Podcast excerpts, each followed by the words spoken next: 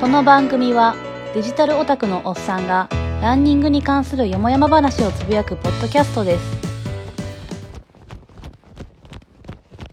6月のつむつむイベントはプラチナバッジまで獲得しました。今回は Ruby を使う必要全くありませんでした。最後の方でワンプレイで何百万点とかそんなのがあったんですけども攻略サイトのおかげでこのツム使ったらええんやなっていうのが分かってそれのおかげでクリアできました。今回は、えー、最近よく見てる YouTube 動画とあとスマホ用に買ったアタッチメントレンズの話をしたいと思います。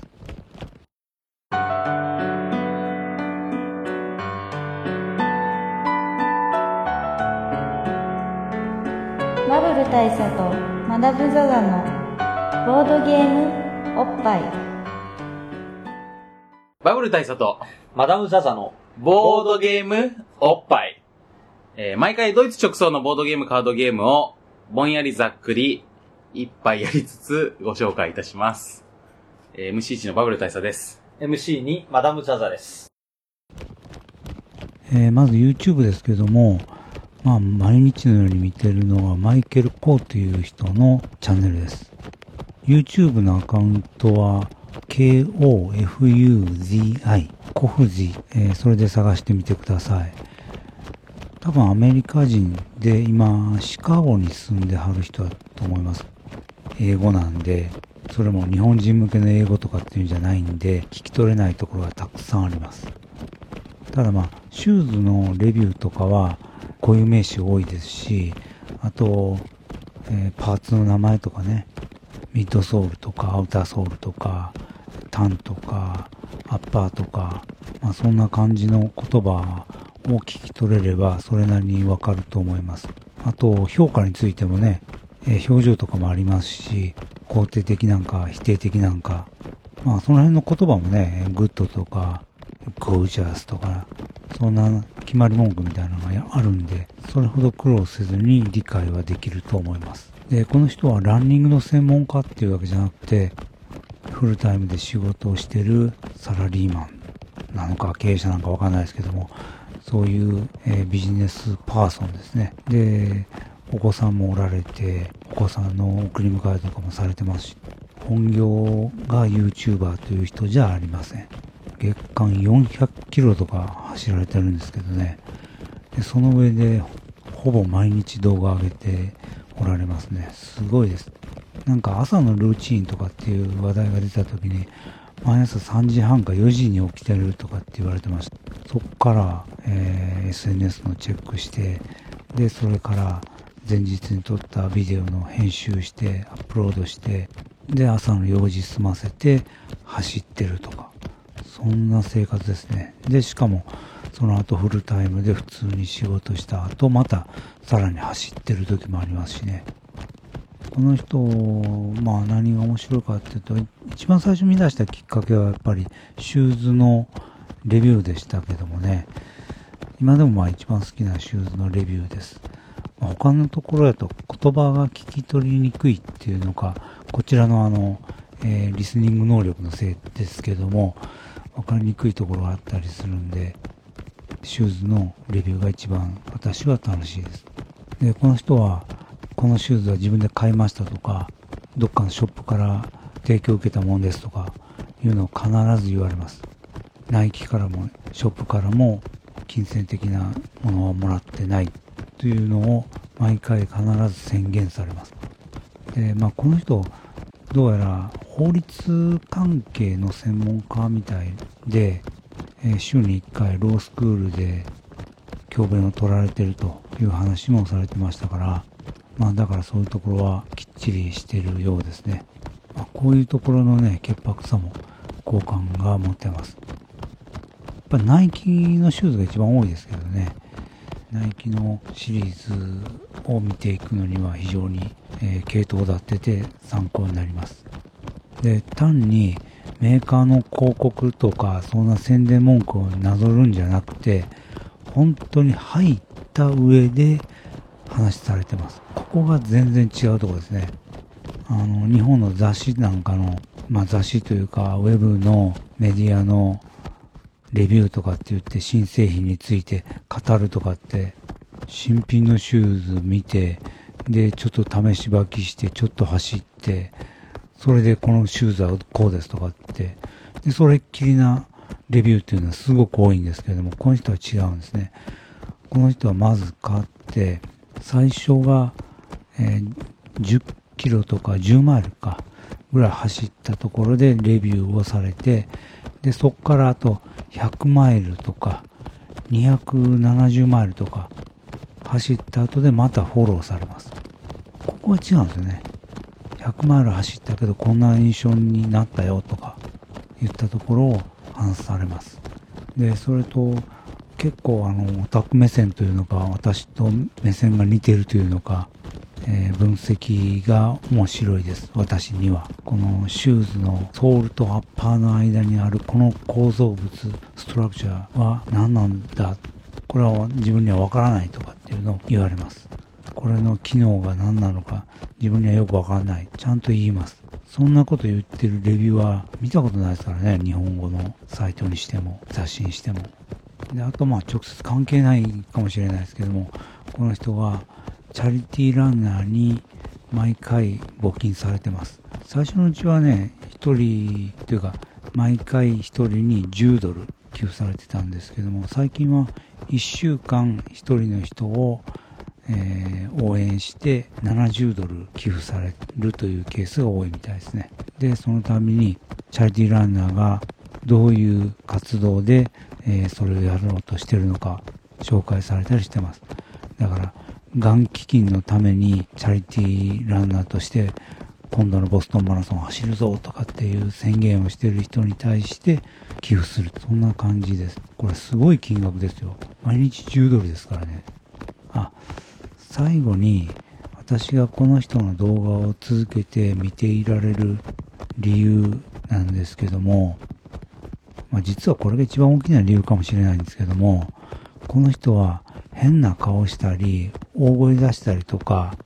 物壊したりとかしません。でかいテロップが入ったり、効果音が入ったりもしません。こういうところが心地いいかもしれないですね。日本語でやられてるレビュー動画とかで、こういうのが全くない人がいたら教えていただきたいと思います。もう探すのも大変なんですね。もう諦めました。もうそもそも日本人の YouTuber でフォロワーが何万人もいるとかっていう人もそんな人ばっかりなんで、その時点で、えーもう開くことすらしてないですからね。もしご存知だったら教えていただきたいです。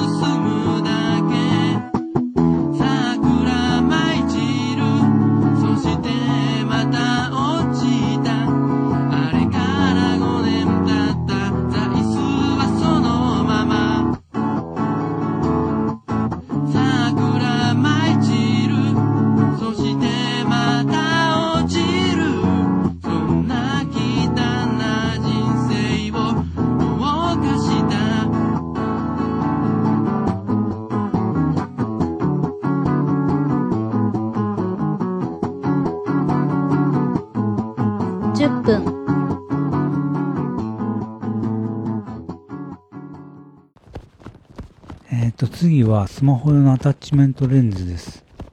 アタッチメントレンズっていうのは、あの、スマホのカメラのレンズのところに取り付けて、スマホのカメラの機能を増やすというか、えーレンズの特性を追加すると、そういうレンズです。私は Amazon でこれ1500円ぐらいで買いました。メーカー名としては、なんて読むかわからないんですけども、ARRI ARRINEW、アリニューっていうんですかね。わかんないですけども、そういう名前があります。製品には何も書いてないんですけどもね。で、2つセットで、1つは手前のレンズを外すことでマクロになるということで、え3種類のレンズを買ったことになります。180度魚眼レンズと0.67倍広角レンズと10倍マクロレンズとそういう風に書かれてます。一眼レフカメラとかだと 35mm 換算で、えー何ミリとかいう焦点距離が書いてあるんですけども、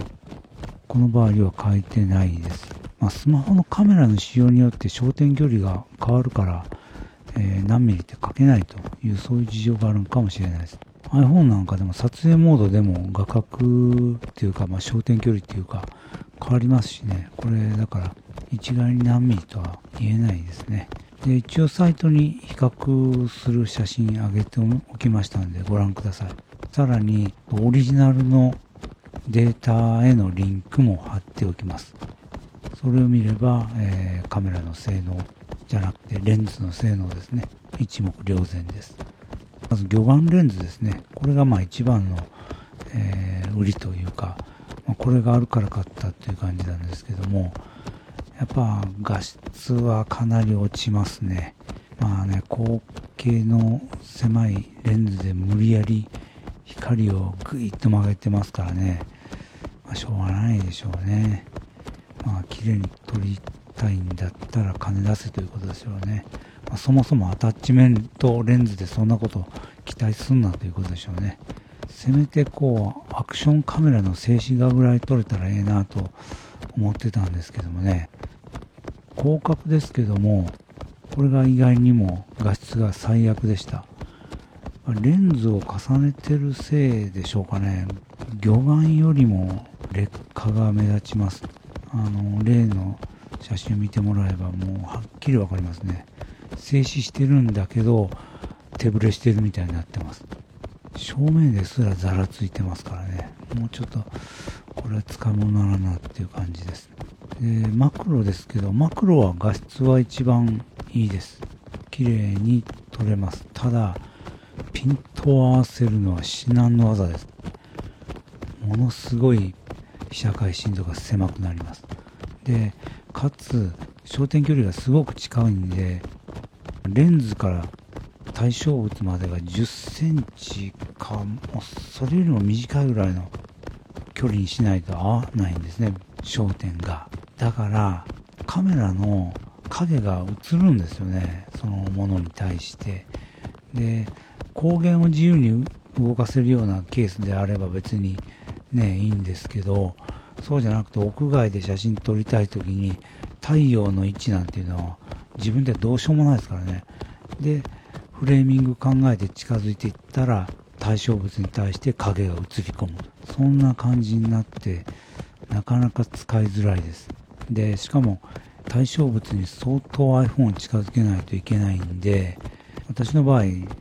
老眼でピントが合ってるかどうか確認するためにはもう本当に iPhone からこれまた10センチか15センチぐらいの距離に顔を近づけないとダメなんです。だから、例えば地面に咲いてるようなちっちゃい花とか昆虫とかそんなものを撮りたいと思った場合には這いつくばってピントが合ってるかどうか確認する必要があるんですね。で、そうなると当然影ができてしまうと。せっかく綺麗な色してても影が映り込んでしまって、なんかいまいちの発色になってしまうと。そんな感じですね。あと、まあ動画撮るのに魚眼使ってみました。まあ、これも一つの目的なんですね。あの、先に言ったマイケル・コーが撮ってる動画みたいな、あんな感じでランニングフォームを撮れたらいいなと思ってましたんで、で、公園でランニングフォームを撮ってみました。で、これはまたね、なかなかやっぱ難しいですね。あの角度っていうか、こうフレーミングっていうか、なかなか難しいものがあります。三脚っていうか、なんかないと辛いかなと思います。地面に置いてみたりとか、公園のベンチに置いてみたりしたんですけどね、角度を自由に動かせないから、空向いてるなとか、地面ばっかりやなとか、そんな感じになってしまいました。まあこれもよかったらご覧ください。まあそれでも、ね、これだと、えー4歩か5歩か映りますから、だいぶ違いますね。iPhone の標準だと、前に試したら、せいぜい2歩です。ギリギリ2歩目が映るっていう感じでしたから、それに比べるとやっぱだいぶ違いますね。ただまあ、この場合、こう iPhone をセットして、撮影をスタートさせて、で、走って、カメラから離れて、で、もう一回カメラの前を走って通るっていう、そういう作業になるんですよね。あんまり遠くから、というか遠くまで行って戻ってくるのもね、不安ですし、ぱり10メーターや20メーター走ってもこうフォームが安定しないですよね。走り始めのフォームみたいになっちゃってて、普通に巡航状態でしてるフォームの感じとは違うんですね。だから、そういうのを取るのは一人ではやっぱしんどいかなっていう感じですね。かといってあのマイケル・コーみたいにあの棒の先にカメラつけて走るっていう器用なことはできないんですよね、私は。誰かに撮ってもらうとしても走りながら撮ってもらおうと思ったらその人がね、カメラ持ったまま走れないとダメですしね。で、当然 iPhone じゃもう手ぶれするから使い物にならないの見えてますしね。そうなるとやっぱ、えー GoPro か Osmo アクションか買って、で、かつ、えー器用な人に近く走ってもらってっていう風になってしまいます。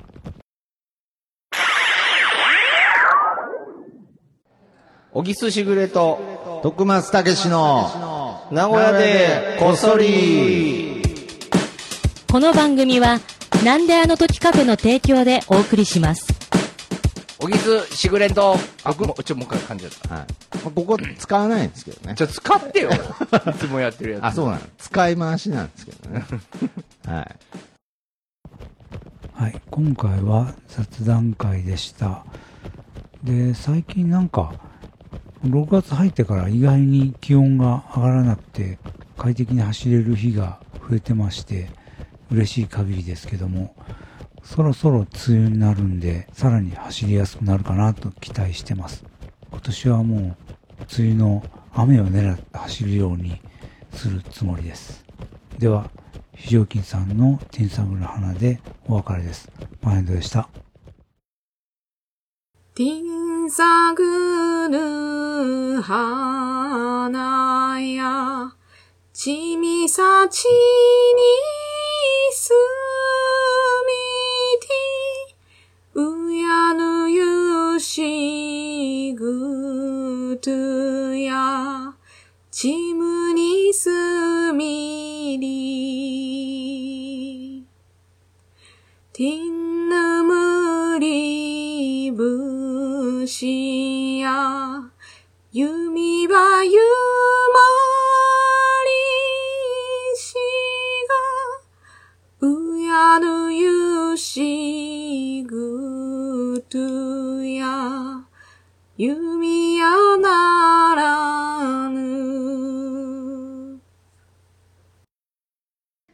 番組のツイッターアカウントは、ランキャス180、